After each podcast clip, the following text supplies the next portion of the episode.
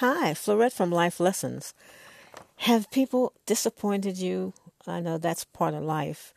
But when you get constant disappointments from people you trust, your friend, your your spouse, your loved one, your family, even even your own belief in yourself that I could I should be more than what I am. I should have made more than I did.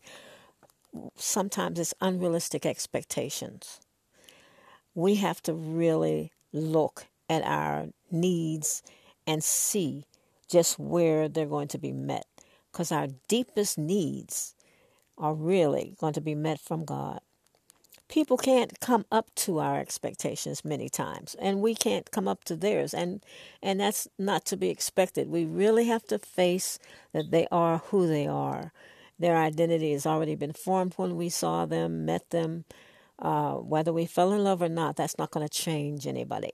They have to want to change. They have to want to meet you halfway and talk about what the differences are and if they can be resolved. If not don't cry if they walk away. I mean, you may cry for a minute, but if they need to walk away, they then they should, because uh, everybody's not fit for you, not really your mate. So we pick out these people and we say, "Oh, he's handsome, he's he's well off, he works hard, whatever," and then we get get them and we look at them closely and find their flaws, and we just can't and and it's the same with us but sometimes we feel like they're more than we can deal with and we have to make some hard decisions. But the point of discussion today is have realistic expectations you don't want to pick someone that uh, you want to be fulfilled in. You want to be fulfilled in your own right. Only you have a hole in your soul that only god can fill. And no living person can do that. So many times, the things that we need from God, our peace, our, our knowing my identity is living for Him, my purpose is to serve Him. My purpose is not to be connected to, to a human being. I can be, and, but I'm going to be able to stand on my own two feet at the same time.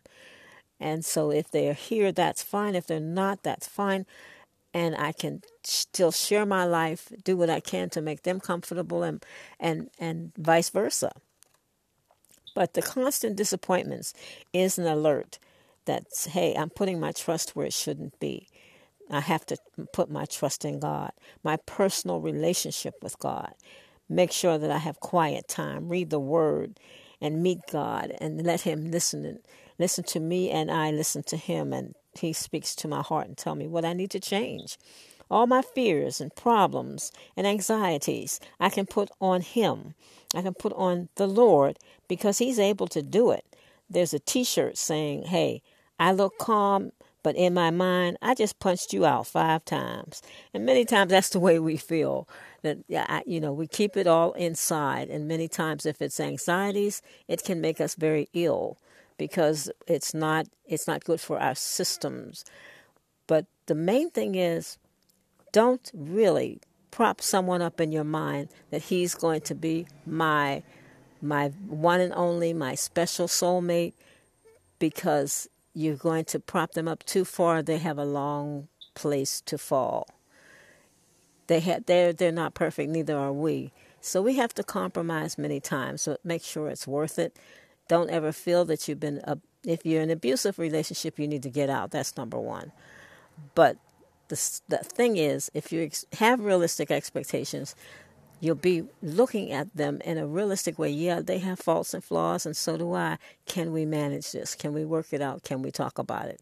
If you can't talk about it, something's wrong there, and you need to reassess because you ought to be able to discuss anything, and the trust need to be that way. If you have a, a mate, um, a husband, a wife, or even someone you think you want to marry, you need to really ask the hard questions like, what do you believe in? You know, what do you want to do with your life? What are your goals? What's your purpose?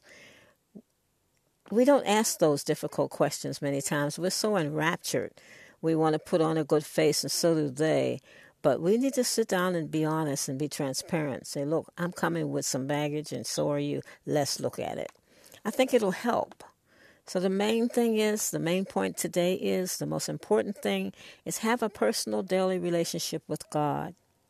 Make sure that He fulfills your needs because people can't. As simple as that.